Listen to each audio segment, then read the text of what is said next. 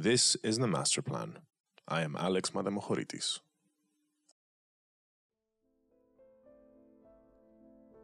On August 8, 2023, the World Meteorological Organization reported that the Copernicus Climate Change Service, which was implemented by the European Center for Medium to Range Weather Forecasts on behalf of the European Commission, confirmed that July 2023 was the hottest month ever recorded.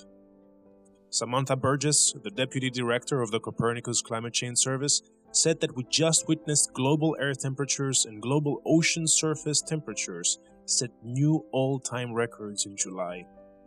These records have dire consequences for both people and the planet, as they expose us to ever more frequent and intense extreme events.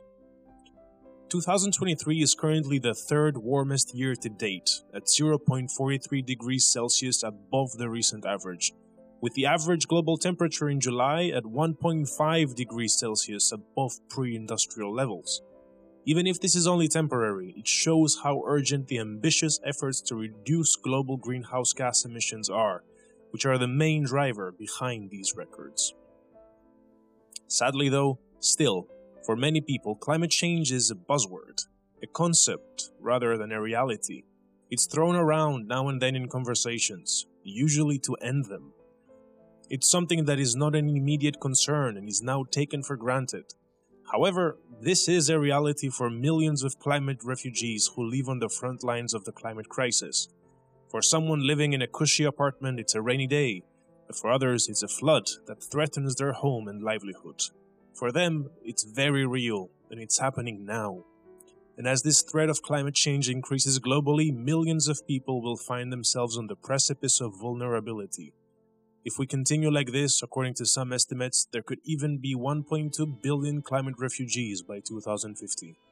Greenpeace UK's journalism project called Unearthed shed light on the hardships faced by a farmer from Kenya named Susan Akal. The continuous arid conditions dried up their local pasture and water, and it eventually killed their livestock, which was their means of survival. Let's listen to the video, and later we'll hear more from Reda Petravichute and Julia Thomas, who produced this special episode on climate migration.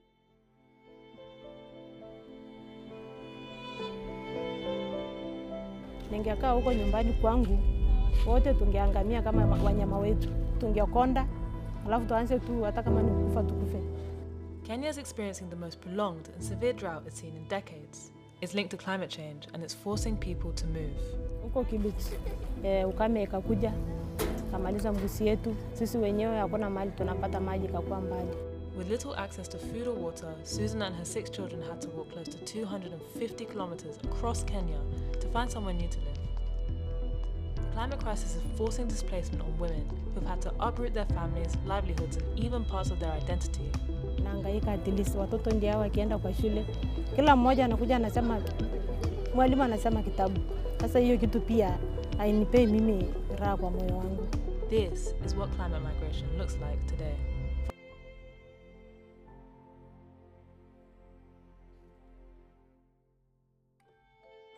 Um, extreme weather events and rising sea levels, they are forcing millions of people like Susan Akal to leave their homes in search of safer and more habitable places. So today, Reda and I would like to delve into the consequences of natural disasters and the social impacts of climate migration. So uh, cross-border migration in specific is what we're uh, focusing on. And globally, this system of sealed borders and hostile migration policy is very dysfunctional and it doesn't work for anyone's benefit. So we are here to highlight the solutions and benefits that migration presents rather than solely focusing on the negative effects. Wonderful. Um, definitely a very important topic. Uh, one that I'm really looking forward to dive into with you. Uh, maybe we can start with how this whole thing started, right? I assume it's natural disasters that affect the livelihood of people, right? Yes. So, uh, for most people, climate change is a buzzword. It's thrown around now and then in most conversations. Uh, it's something that's not an immediate concern, and we take that for granted. But this is a reality for millions of climate refugees who live on the front lines of the climate crisis. For someone living in a cushy apartment, it's a rainy day, but for others, it's a flood that threatens their home and livelihood. Uh, for them, it's very real and it's happening now. And as this threat of climate change increases globally, millions of people will find themselves on the precipice of vulnerability. And this could be 1.2 billion climate refugees by 2050. Who, who are these people? Who are these climate refugees and where are they? Which are the areas of the world that are considered the hotspots of migration?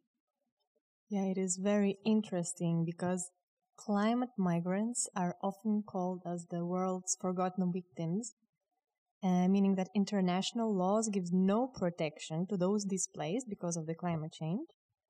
And we actually can't even agree on who counts as a climate refugee. And just like several years ago, UN Human Rights Council found that many climate refugees don't fit into the definition of refugees in general. So this means that they can get access to legal protections and to basic human rights, right? But what we do know about climate migrants is that the majority of them reside in the coastal areas. And over like the last 30 years, the number of people living in the coastal areas at high risk of rising sea levels has increased like more than 100 million, by more, more than 100 million. And the majority of them are the people from poor developing countries and small island states. Yeah, so we have some photographs for us just to look at and to imagine how do these people feel. We can see the farmers in front of the barren land with their failed crops under the burning sun. And it just shows the devastating effects of prolonged drought and climate change that has brought to that man's life.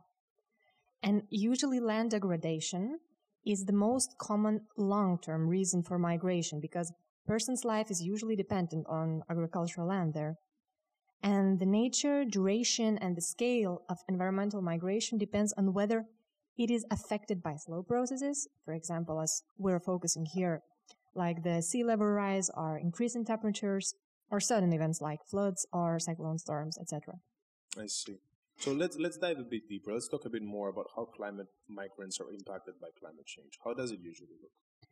Right. So, for example, in Alaska, uh, indigenous communities have been watching their villages wash away for decades as permafrost melts at, an, at a very alarming rate. And uh, tribal residents along the coast of Louisiana lose a football field's worth of land to the Gulf of Mexico every 90 minutes due to rising sea levels, which are triggered by the fossil fuel industry. And in Bangladesh, rural residents are fleeing to low lying cities to escape the frequent flooding and the loss of farmland.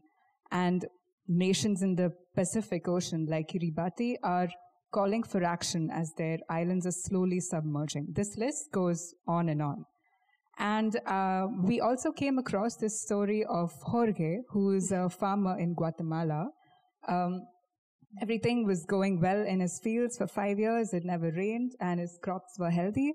But then disaster struck when the river flooded and there came a situation where he had to wade into the water to try and save some cobs of corn so he could feed his family.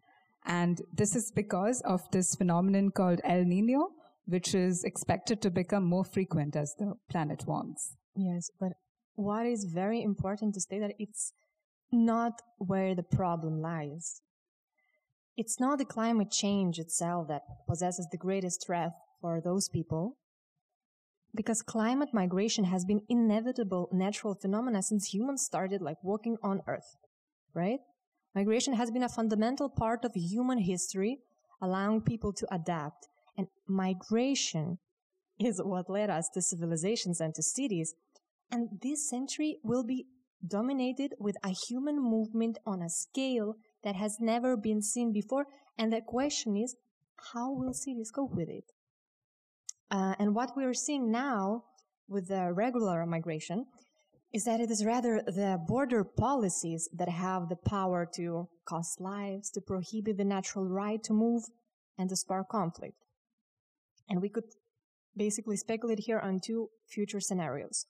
One, if European countries continue to turn their backs the situation could inevitably lead to huge conflicts over resources. Or two, if well managed, could be a salvation both for welcoming countries and both for the migrants. You know what would help maybe is if we actually looked at the climate migrants' journey, uh, understand what are their possibilities to move, how do they feel, where do they end up. So maybe let's begin by looking at the situation from the migrants' perspective, right? What is their journey like? This might cause a lot of psychological constraints for them as well, right? Yes, yes, yes, for sure, definitely. And the a climate migrant journey, uh, it definitely uncovers how complex the whole dynamics of their di- displacement is. Uh, we found one scientist, Ibe Carlson, and her colleagues that has done a research, a recent one, that has focused on individuals who migrated from Eroding Island in the coastal Bangladesh to Dhaka. So migration towards the city. And it showed that many of them ended up in even worse conditions. And they, they've evaluated their emotional state and found out that they feel more trapped in the city than they were before leaving the Iceland because of the depleted essence. And many people are caught in this situation of, we can call it limbo, uh, unable to fully transition for a permanent settlement, right? And it is essential to recognize that most migrants don't want to leave their homes. They try to make adjustments to minimize such like drastic changes of displacement, initially seeking refuge in larger towns or cities. And it is only when these peoples fail to provide the necessary security and stability that they consider crossing the borders, embarking on very risky journeys. And this pattern of migration is called stepwise migration, which means that leaving their villages for cities. And leaving a village for the city is hard enough. Crossing into a foreign land is an entirely different trial, which in many cases, again, throws people back into limbo, being unable to afford homes, being rejected at the border, and having a need to move again.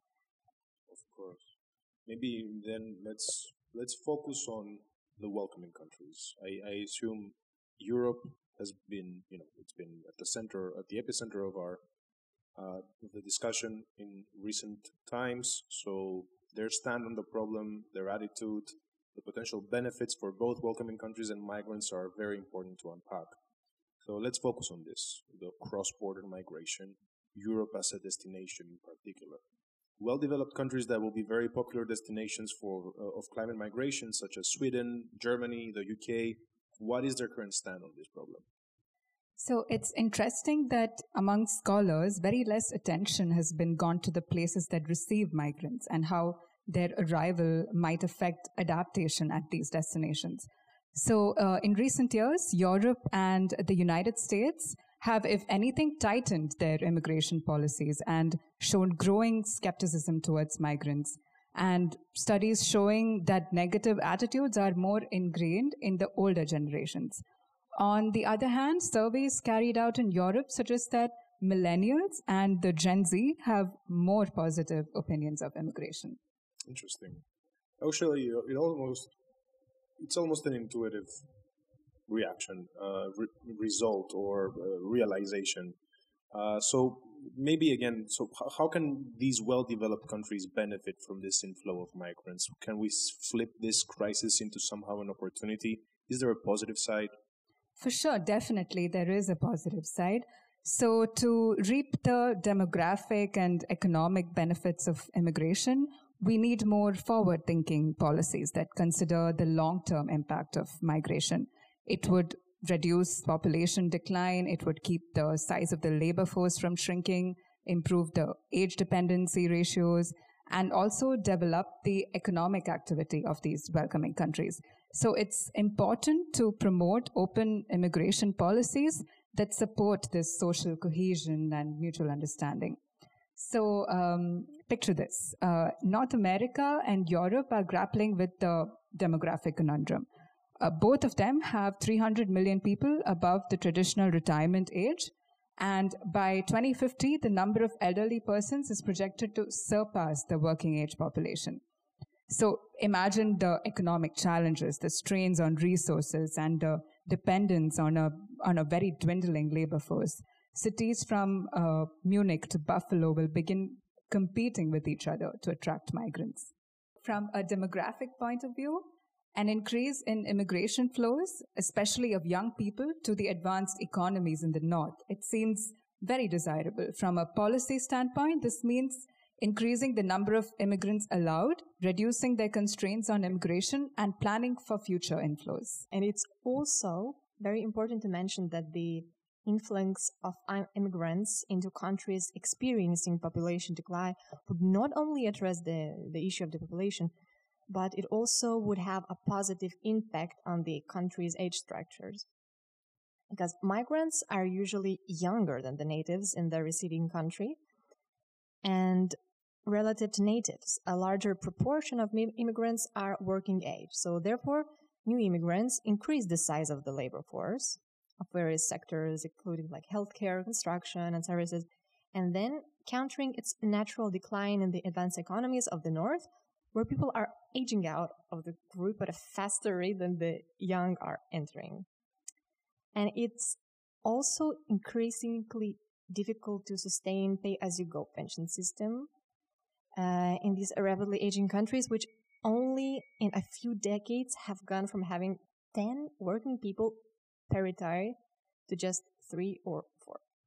So in the future, climate migrants should be desirable. We could even say that.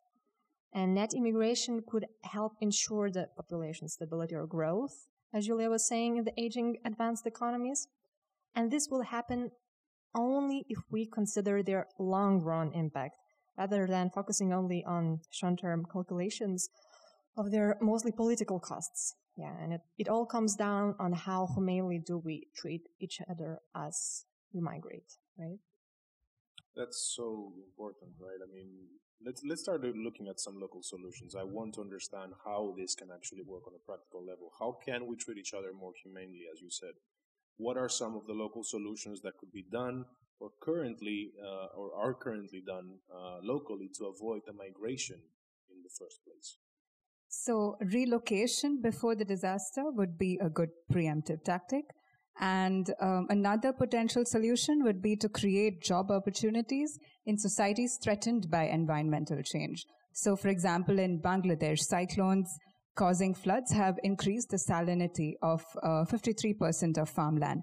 And this means that farmers are unable to grow their normal crops, which poses a deadly threat to communities who rely on agriculture for their survival. And one more way to stabilize the local environment uh, Bangladesh is home to more than 900,000 Rohingya refugees from Myanmar, many of whom live in refugee camps. And to prevent these political refugees from becoming climate refugees, the UNHRC is working with local partners to plant fast growing trees in parts of these refugee camps that are prone to landslides during monsoon storms in order to stabilize the ground.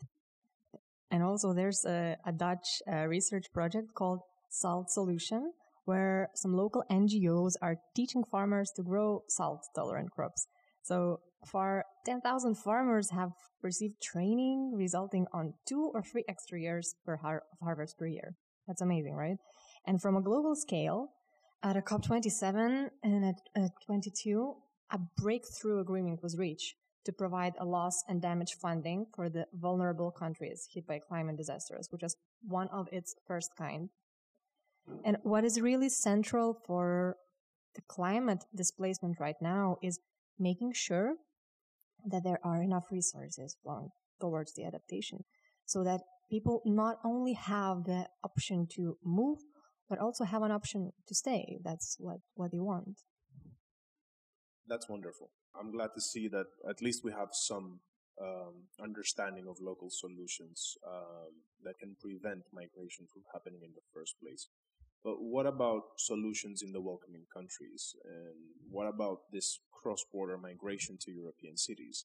Is, accommod- is accommodating climate migrants in already dense cities the best solution to this problem in your view? From examples that we see today, doesn't this lead to a lot of conflict and chaos? So, uh, for all the ways in which human migration is hard to predict, one trend is pretty clear. Around the world, as people run short of food and abandon farms, they gravitate towards cities, which quickly grow overcrowded. And this inflow of new people stretches the limits of infrastructure, resources, and services. And uh, also, migration researchers warn that this will lead to the most severe strains on society. Food has to be imported, which puts pressure on already struggling farms and increases its cost. And people will gather in slums with little water or electricity where they are more vulnerable to flooding or other disasters. And these slums fuel extremism and chaos. For example, in Syria, it is sadly not unusual that there's a strong correlation between countries most vulnerable to climate change and those experiencing conflict or violence. And according to the UNHCR's report on global trends, uh, 95% of all conflict displacement occurred in countries that were highly vulnerable to climate change. Is there a way to create benefits for both the hosting country and the climate migrants? Find a win win solution here? Yeah, definitely there is. There should be. There should be more. but uh, uh, I think that we, uh, as an urban technologist, especially working in cities, we, we shouldn't just consider only cities as host as a solution. Uh, rural areas hold a lot of promise as well. Uh, for a migrant whose main migration reason was the land degradation at home, this is enormous benefit, and for the hosting country as well. We are seeing huge depopulation and even complete abandonment of little villages in countries like Switzerland or Italy. So by distributing the impact of migration and systematically investing in adjustments of infrastructure, education, healthcare, the potential of rural settlement revival can be maximized. And this approach not only helps to stabilize the population, but also would foster social integration which would give them profound sense of belonging to a place and getting back to migrant touch with land. Uh, we found one interesting story actually about um, Manheim. Manheim, that once was an ancient village that used to host around 2,000 people, became a ghost town because of the expanding nearby coal mine, uh, one of the biggest in Europe. And the locals were moved to another town nearby and what is interesting is that Germany's government has decided to move hundreds of refugees there. And so they started to live in ancient farmhouses and small family bungalows with cheap rents, kindergarten, elementary school, even indoor pool, with an average population age lower than 30. It might sound an utopia, but this could serve as an experimental model. Why not? Definitely. And what about other countries? Are there any other countries that are implementing this kind of uh, rural strategies already? Yes, yes, there are some countries, for example, Sweden, Finland, Italy, Portugal, they, they have programs that provide support for housing and entrepreneurship and infrastructure developments in rural regions for the migrants, uh, which could compel them to move to the rural settlements. I see. So maybe now let's make a switch to more of our comfort zone. We are urban technologists at the end of the day, so maybe we can explore a bit of the solutions from our perspective, you know, the urban technologists, the designers, the planners' perspective. As urban technologists, what are some of the solutions that could be provided in your view? Does data play an important role here? Yes, it sure does. well, first of all, research is a very important first step to understand the current patterns of migration flows. And we might explain something for the listeners who might not be from the urban technology uh, uh, field. What are some terms? What is happening in the field right now? So some interesting things with AI. Uh, AI is now being used to predict patterns and routes for migration. So, for example, uh, one scientific paper, a very famous one, talks about how machine learning can predict climate migration patterns in specific in the United States. And what, what was the process of, for example, collecting the data? So they collected a very big data set of climate variables, socioeconomic factors, right? Historical migration patterns from various sources and including temperature, sea level rise, etc. And this data set covered several decade, decades of data, which enabled them to analyze long-term trends and their patterns, which is very important. And then applying advanced machine learning algorithms, the researchers train model to identify the relationship between the climate variables and migration flows. And also, it is uh, possible to predict vulnerable areas, not only uh, to identify the past, but also predict in the future that could be potential in the potential need of displacement of its population. So, before mentioned example of Bangladesh, uh, they have been actively using remote sensing technologies to monitor climate related changes and plan for climate migration. Just by analyzing remote sensing data, the government identified regions and communities at high risk of climate-induced displacement. Uh, what else? It's um, not only the data analysis that we're uh, doing here a lot, but also data collection itself. It plays a very important role. And uh, now technologies are increasingly being adopted at the borders to both control and assist with migration. And examples include border surveillance systems that utilize technologies such as CCTV cameras, radar systems, and drones to monitor, to detect the illegal border crossings. But actually, there's, with this thing, there's one big issue, big problem. Climate migrants are often vulnerable to human rights violations, especially at the borders. So, for example, last year, Human Rights Watch accused Frontex, the European Border and Coast Guard Agency, of using its drones and aircraft to locate and report refugee boats to the Libyan Coast Guard, who brought them back to Libya, where they experienced severe violence. Damn. Yeah. I mean, basically, what you're saying is that technology ethics plays an important role here in understanding, assessing, and monitoring the situation in these patterns. So, how can we ensure more humane actions at the border?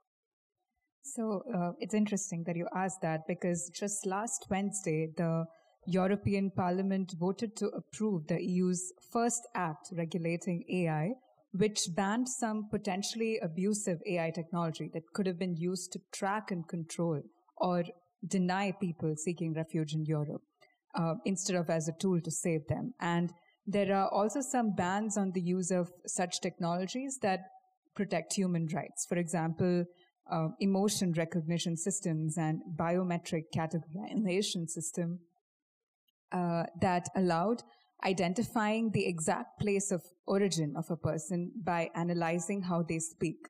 And this is a very controversial point of discussion because it's usually done uh, without the person's consent. And what if we talk not only about borders, but the cities themselves? Are there any examples uh, that you found of existing policies that focus on humane treatment of migrants that are actually successful? Uh, yes, there are some, but uh, not many. Uh, Finland, for example, has implemented a housing first approach, which is not specific to migrants, but inclusive of them. And it prioritizes providing uh, immediate and also permanent housing for individuals who experience homelessness. And this includes the refugees. So uh, the approach focuses on securing stable accommodation first and then offering necessary support services. And it's been quite successful in integrating migrants within the housing system. It does sound that there's a lot of investment going into this housing solution. Uh, is that the case? Uh, why is it beneficial for Finland? Yes, there's been a lot of investment and it is definitely beneficial because uh, let's face it, creating housing for people, it costs money. And in the past 10 years, 270 million euros were spent on the construction, purchase and renovation of housing as part of this Housing First program. And this is far less than the cost of homelessness itself because when people are in emergency situations like assaults, injuries, and breakdowns, the police, healthcare, and justice systems are often called upon to step in. And this also costs money. Um, For example, Juha Kaakinen, who is the CEO of a nonprofit Y Foundation, who works on uh, providing shelters for homeless people, says that housing first is actually cheaper than accepting homelessness. Uh, now the state spends 15,000 euros less per year per homeless person than before. So we believe that Finland could be a really good example for many European countries. Definitely seems like it could and it should. Um, well, thank you so much for shining a light on such an important topic. Uh, I think it's about time that we finally draw some attention to this and talk about this. Uh, are there any final thoughts or comments uh, that you would like to add? Uh, yes, I think uh, so. As we mentioned earlier, climate migration is inevitable. For some, it's today, for others, it's in 10 years. And these stories of climate migration serve as a reminder that the impacts of climate change extend far beyond the environmental concerns. And what we need is collective action, international cooperation, and most importantly, empathy to support those affected by climate related displacement. Where will they go will soon turn into where will we go? And this forethought might just be our saving grace. What about you? I agree.